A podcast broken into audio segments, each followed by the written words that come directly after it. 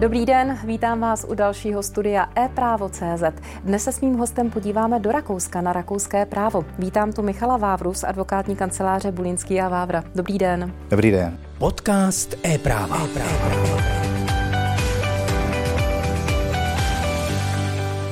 Vy jste ale zástupce advokátní kanceláře a jednatel, která sídlí v Brně, tak se asi určitě úvodem nabízí otázka, eh, kdy došlo k tomu, že máte pobočku, která teď slaví 10 let už ve Vídni a vůbec k tomu přesunu do Rakouska. Jaká je historie?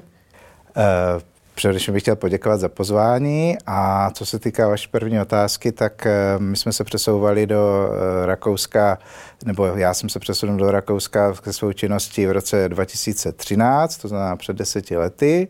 Bylo to v únoru 2013, takže skutečně se teďka blíží to desáté výročí a tak se to nějak nabízelo, že Brno a Vídeň je kousíček od sebe, tak to byl jeden z důvodů, proč jsem se také přesunul do Rakouska.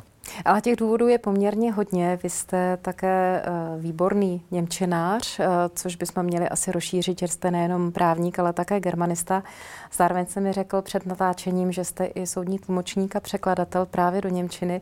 Nenabízelo se to naopak zůstat, jako eh, spousta sem chodí advokátů do těchto rozhovorů a říká, ne, my se nechceme rozšiřovat do zahraničí, my naopak chceme rozšiřovat svoje pobočky v České republice a stávat se tady větší advokátní kanceláří. Tak právě i s tou návazností na Němčinu eh, je lepší být jedním z německy mluvících právníků v německy mluvící zemi, a nebo proč vlastně jste nezůstal právě s tímto vybavením jazykovým v České republice? Uh, je dobré být eh, jeden z, jeden z mála česky mluvících advokátů, který zastupuje Čechy a Slováky v Rakousku. Aha, takže to, je, to, je vlastně ta, to je vlastně podstata. Já jsem v advokaci začínal v roce 1997, tady v této advokátní kanceláři jako advokátní koncipient, kde jsem dneska už dlouho společník a uh, už od začátku od toho roku 1997, kdy jsem ještě studoval tu germanistiku na Pedagogické fakultě v Brně, tak jsem, uh, tak jsem uh, vlastně dělal věci, které byly v Němčině. Polovinu času jsem trávil v pracovně v Němčině, polovinu, polovinu v češtině. Tenkrát jsme vyřizovali hodně případů náhrady škody něm, německých občanů na území České republiky z titulu dopravních nehod, takže jsem se věnoval hodně tady téhle záležitosti. No a potom jsem postupně, jak jsem se stal od roku 2000 advokátem, tak jsem sám získával hodně klientů německy mluvících, kteří, já nevím, kupovali nemovitosti na území České republiky, zakládali společnosti a tak dále. A hodně klientů za mnou jezdilo z Vídně. A já jsem si potom řekl po nějaké době, že oni jezdí za mnou do Vídně, proč já bych nemohl jezdit za nimi vlastně do té Vídně z Brna.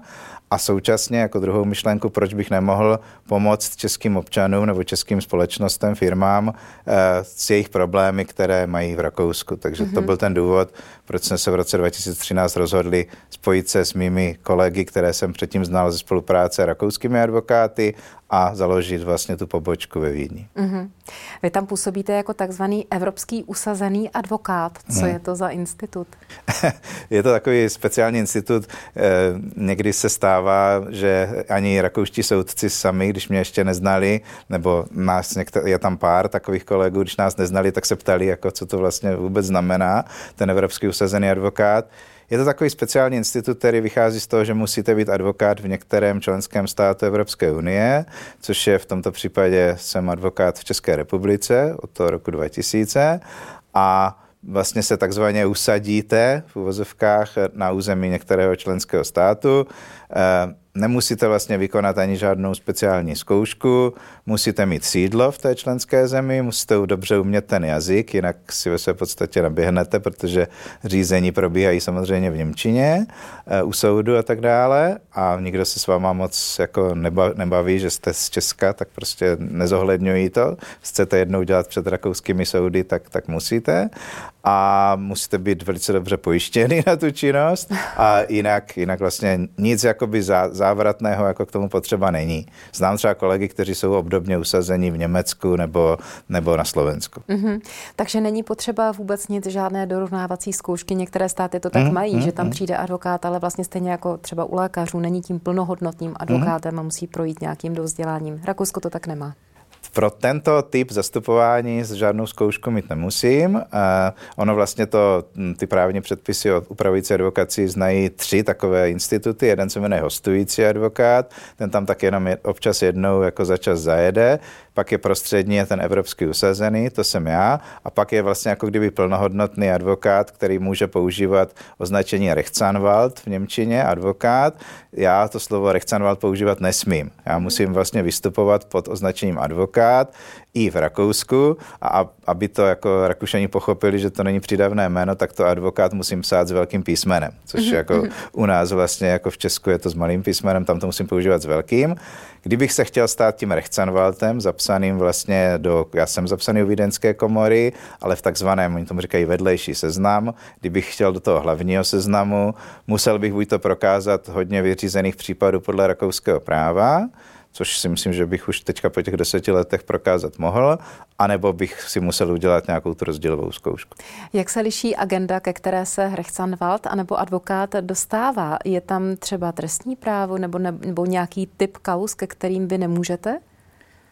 To je moc dobrá otázka, taky se mě na to lidé často ptají. Eh, já mohu zastupovat prakticky téměř ve všech případech, eh, i v trestním právu, i v civilním právu, ale s určitými omezeními. Eh, je to omezeno buď to před jakým soudem jsem, anebo částkou, o kterou se v tom mhm, řízení mhm. jedná. Jestliže tam není povinné zastoupení rakouským advokátem v tom řízení, což jsou třeba typicky spory do 5000 euro, tak v takovém případě tam mohu zastupovat bez jakéhokoliv omezení. Jestliže je tam případ, který je nad 5000 euro, což často bývají, nebo je to případ třeba před zemským soudem v trestním právu, to znamená jako kdyby u nás před krajským soudem, tak tam potom potřebují součinnost takzvaného advokáta, konzultanta, který vlastně musí nade mnou dohlížet, jestli dodržují stavov, stavovské a procesní předpisy podle rakouského práva. Takové kolegy mám kolem sebe, takže ti mi tady v tomto pomáhají. Jenom pro zajímavost, má Česká republika nějaké omezení pro zahraniční advokáty, kteří by naopak chtěli působit tady? Já si myslím, že náš český zákon o advokaci, nebo nevím, jestli je to přímo v zákoně o advokaci, že to upravuje úplně stejně. Že to vlastně je nějaká evropská legislativa, mm-hmm. která tyhle věci upravuje mm-hmm. naprosto stejně. Jenom je tam jiné názvosloví. Ano. Mm-hmm. Jakou máte agendu, jakými obory se nejčastěji zabýváte a koho máte vlastně jako stěžení klientelu? Vy jste to nakousl, že to jsou Češi Jasně. žijící v Německu. No tak v, v České republice mám e, vlastně Čechy, Rakušany, Němce, e, Slováky a v Rakousku mám to, tak jako primárně mám Čechy a Slováky, společnosti e, i fyzické osoby. Takovým hlavním jakoby spojovatelem, často se mě lidé ptají, co vlastně dělám, tak mojím spojovatelem je vlastně ten německý jazyk. Takže tak nějak průřezově se dá říct, že téměř jakoby všechno od skutečně kupování, prodávání nemovitosti v Rakousku, sepisu kupních smluv, po zastupování obchodních společností, co prostě ty obchodní společnosti potřebují v oblasti pracovního práva, v oblasti eh, závazkového práva, nějaké smlouvy o dílo a tak dále. Hodně spory, hodně tam chodím k soudu a teda po hříchu Češi občas mají nějaké věci problematické v Rakousku, nějak v oblasti trestního práva nebo i v oblasti třeba dopravních přestupků, dopravních nehod, tak i tady této problematice. Speciální takovou agendu tvoří agenda týkající se cestovního práva, Eh, tomu se věnuju tak asi pět let, eh, kdy eh, vlastně zastupuju české a slovenské občany, kteří mají nějaký nárok vůči letecké společnosti z titulu zrušení nebo spoždění letu, nebo z titulu spoždění nebo, nebo spíš zrušení nějakého zájezdu, který si koupili, tak potom žaluju vlastně tyto, jsou to spíš také drobnější nároky, žaluju u rakouských soudů. Mm-hmm. Jaká je úroveň rakouského práva? Zase nechci úplně asi porovnávat Českou republikou, ale samozřejmě nějaké to vyvážení se tam nabízí. Když bychom porovnali eh, nejenom to samotné právo jako rámec, jako předpisy, ale i možná asi ten výkon, tu procesní stránku, řekněme tu kulturnost tamního a zdejšího práva. No, je potřeba říct, že vlastně já nemám eh, uzavřené jakoby rakouské vzdělání podle rakouského práva. Není to ani k tomu výkonu té práce potřeba. To znamená, když jsem tam začínal v roce 2013 a šel jsem poprvé k soudu, tak jsem byl takový jakoby trošku vystrašený, přestože jsem už byl dva, od roku 2000 advokát v České republice a měl jsem za sebou třeba stovky jako soudních jednání, tak když jsem šel poprvé k soudu v Rakousku, tak jsem si vzal sebou toho advokáta, konzultanta nejenom na papíře, ale vzal jsem si ho i fyzicky do té soudní síně, aby mě tak nějak jakoby podporoval, pomáhal. Teďka už postupem času, jak jsem tam už vlastně každý, každý rok více a víc, tak víc to jako kdyby přebírám sám, víc k těm soudům chodím jakoby osobně, kolega spíš sedí v kanceláři a když potřebuju, tak se mě na to podívá. Eh, čili při tom zastupování, jako co se týká té kulturnosti, eh, nevím, zdá se mně, že v takových jakoby řízeních, kde to, eh, kde to je jakoby relativně jednoduchá věc, tak se to v Rakousku vyřeší nějak tak elegantněji, rychleji, třeba i tak, že soudce přímo zvedne telefon a zavolá tomu advokátovi a řekne, tady máte nějakou chybu v té žalobě nebo něco, co bych potřeboval upřesnit. A já mu to do toho telefonu řeknu a on si udělá záznam do toho spisu a na základě toho pak třeba koná dál. S tím se v České republice setkávám poměrně málo. A i z hlediska třeba rychlosti toho řízení a možná o tom se možná ještě pobavíme za chviličku. Určitě, ne? určitě. Chtěla jsem se zeptat i na tu efektivitu, na tu rychlost řízení. Asi směřujeme k tomu, že řeknete, že tam ty spory se uzavírají rychleji, tak rovnou už doplňuju tu otázku, proč tomu tak je. spory drobnějšího charakteru, třeba typicky ty spory z těch zbožděných a zrušených letů, to jsou spory, kde ta hodnota sporu je třeba 500-600 euro, eh, ne víc, tak eh, to jsou spory, které jsou vyřešeny skutečně jako v řádu, já nevím, do dvou, do tří měsíců. Jo? To znamená velice rychle. Buď to takzvaným rozkazním řízením, to znamená zkrácenou formou řízení, a za tu jakousi kulturu toho Rakouska bych označil i, ta, i to, že rakouští dlužníci se pokud jsou, jak si vědí, že to dluží, ty peníze, tak skoro nikdy nepodávají opravný prostředek proti tomu evropskému platebnímu rozkazu nebo platebnímu rozkazu.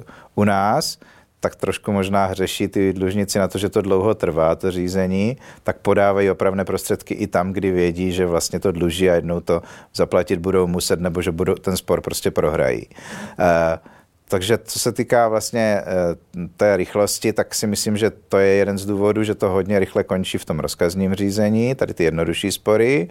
A jednak si myslím druhou věc je, že těm soudcům hodně pomáhají jejich asistenti kteří jako kdyby vyřizují, to už dneska u nás taky funguje, kteří vyřizují takové ty jednodušší úkony, jako jsou vyznačování doložky právní moci, nějakou jednodušší korespondenci s těmi advokáty a tak dále. Myslím si, že české řízení soudní je často zahlceno nějakými výzvami k něčemu doplnit, opravit a tak dále. To si myslím, že v Rakousku je tak nějak jako kdyby automatizované, že to prostě proběhne rychleji, třeba i ve formě toho telefonátu a je to hnedka vlastně vyřízené, nečeká se měsíc na nějakou odpověď. Mm-hmm. I co se týká délky jednání, soudních jednání, ústních jednání, tak si myslím, že ty rakouští soudci jsou velice dobře připraveni na ta jednání a zase třeba v té oblasti letu některá jednání trvají třeba 5 až 10 minut a za 5 až 10 minut je to jednání skončeno a je ve věci třeba rozhodnuto. Takže to si myslím, že je to jsem ještě u nás takhle rychle teda úplně jako by nezažil. Když jste zmínil advokáta, konzultanta, je to někdo, koho vy si v podstatě najímáte? Je to, je to tak, ale jsou to jsou v podstatě jako kdyby moji přátelé, moji kolegové z, z, vídeňský, z vídeňské kanceláře, se kterými jsem spolupracoval ještě předtím, než jsem vlastně s tím evropským usazeným advokátem stál, ale je to tak, zrovna včera vlastně jsem byl v, v kanceláři ve Vídni a bavili jsme se, že jsem v nějaké věci vyučtovával náhradu nákladu řízení a rakouské právo umožňuje, že za toho advokáta, konzultanta můžete chtít příplatek až 25% za tu, za tu činnost, takže jsme to tam zrovna s kolegyní vymýšleli, jak to tam, jak to tam uplatnit. Takže se to může promítnout do ceny tomu klientovi, ale v podstatě vy jste ten, kdo mu v tom teoretickém případě dává odměnu. Není to já nějak to, systémová záležitost, tam mířím. Já to vlastně v podstatě tomu klientovi jako kdyby vyučtovávám. Pokud je to klasický soudní spor a vyhrajeme ho, můžeme chtít, aby ty náklady částečně vlastně nahradila mm-hmm. i, i ta protistrana. Takže ten systém tam trošičku zasahuje. Je, ano. Mm-hmm. Jaký máte poměr kaus? Jste víc v Brně anebo jste víc ve Vídni? Mm-hmm. No dá se říct, že pořád to jakoby gro té činnosti je jako pořád v Brně, ale třeba z hlediska poptávek po mojí jakoby činnosti, tak jako opravdu jako téměř každý den, to teda bych měl zaklepat, jo, každý den eh, je poptávka ohledně týkající se toho rakouského práva, té rakouské pobočky. Fakt jako lidi volají, i moji kolegové advokáti, co mě znají, tak třeba co mají nějakou kauzu, kde, kterou mají v Rakousku, tak velmi často hmm. mě teda oslovují. Plánujete nějakou expanzi ještě v rámci Rakouska, to znamená někam mimo Vídeň? No já jsem, když jsem tu pobočku jako kdyby zakládal, tak jsem uh, jako si myslel, že budu působit skutečně jenom v té Vídni. Ani jsem si nezakládal na začátku rakouskou datovou schránku, což je povinné v Rakousku, když advokát chce komunikovat se soudy, tak musí komunikovat elektronicky, nemůže tam nic podávat, uh, nebo na nějaké výjimky, nemůže nic podávat prostě na podatelnu, ale všechno funguje elektronicky. Ještě k té kultuře bych řekl jednu poznámku, když odesílám nějaké podání na soud a vím, že na druhé straně je advokát, tak rovnou tomu advokátovi to podání posílám taky. Mm-hmm. To u nás úplně není. To si myslím, že to řízení také zrychluje, že ten advokát vlastně hnedka mm. vidí, co jsem udělal. A když jsem se teda tam takhle hlásil, tak jsem neměl ani rakouskou datovou schránku, neměl jsem nic. Myslel jsem si, že budu působit jenom ve Vídni. Teď bych řekl, že už jsem objel polovinu Rakouska po, tě, po těch soudech a rakouskou datovou schránku už mám asi 8 let a vlastně si to dneska už bez ní ani nedokážu představit. Čili fyzicky, že bych jako rozšiřoval, že bych někde měl ještě nějakou kancelář, třeba v Salzburgu nebo, nebo, nebo někde jinde, to ne asi, ale není to tak, že bych zastupoval jenom u, u, u jakoby ve Vídni u soudu, ale skutečně jezdím po Rakousku. Poslední bod, který bych nerada vynechala, je v podstatě Němčina, kterou jsme zmínili. Ono, eh, vy jste tak hezky řekl, že ta Němčina je vám blízká už i proto, že nejenom samozřejmě z Brna máte blízko do Rakouska, ale že v podstatě i Českou republiku obklapuje z jedné strany Rakousko, z druhé strany Německo. Tady se samozřejmě klade hodně důraz na angličtinu, ale ta Němčina zrovna pro náš stát asi je velmi výhodná také. Vnímají to tak třeba i studenti právnické fakulty. Vy tam učíte a v podstatě se zabýváte právě tou Němčinou, ne? No, já jsem v naší kanceláři, my nejsme až tak velká advokátní kancelář, takže mám na starosti i jako přijímání studentů na pozice praktikantů nebo mm-hmm. koncipientů, potom prostě budoucích kolegů. A musím říct, že bohužel v těch životopisech se ta Němčina moc neobjevuje. Objevuje se tam angličtina, francouzština, španělština, teď třeba i ruština a Němčina je tam vždycky strašně málo. A já jsem vždycky jim říkám, a proč, když jsme geograficky jako nejblíž eh, k Rakousku a Německu, proč tam nemáte Němčinu? No, maminka chtěla. Já říkám, no dobře, maminka chtěla, ale je to strašná škoda. Takže já jsem se nějak, nějak jako rozhodl, že v tom věku, kdy se blížím jako k 50, nebo bylo to nějak před pěti lety, tak když kolem té 40, když mě bylo, tak jsem si řekl, musíš teda sám pro to něco udělat, aby těch Němčinářů jako kvalitních bylo více takže teď asi zhruba 5-6 let učím na právnických fakultách v Brně a v Olomouci. Předmět, který je takový blokový, je to rakouské právo. A je to hodně, jako bych řekl, i jazykově zaměřené, ale i na to, aby ty studenti poznali třeba rozdíly mezi českým a rakouským právem, rakouským procesem a tak. Takže já za sebe se snažím s tím něco dělat, je nás víc mm-hmm. takových, tak doufám, že brzo bude těch němčinářů kvalitních jakoby více. Myslím si, že i pokud se na nás dívají studenti a určitě jsou mezi diváky studia e-právo.cz, tak si myslím, že je to i dobrý podnět, protože přeci hmm. jenom pokud jsou na startu kariéry, tak se mohou ještě vybírat a nabízí se to. Pořád jsme Němec Německu i historicky, i geograficky poměrně hodně blízko i Rakousku. Pane magistře, já vám moc děkuji za dnešní milé povídání, přeju hodně úspěchu a zase někde naslyšenou a naviděnou. Moc děkuji. Tak nashledanou. Mým hostem dnes byl Michal Vávra, advokát a společník v advokátní kanceláři Bulínský a Vávra. Loučím se s vámi, mějte se pěkně a příště nashledanou.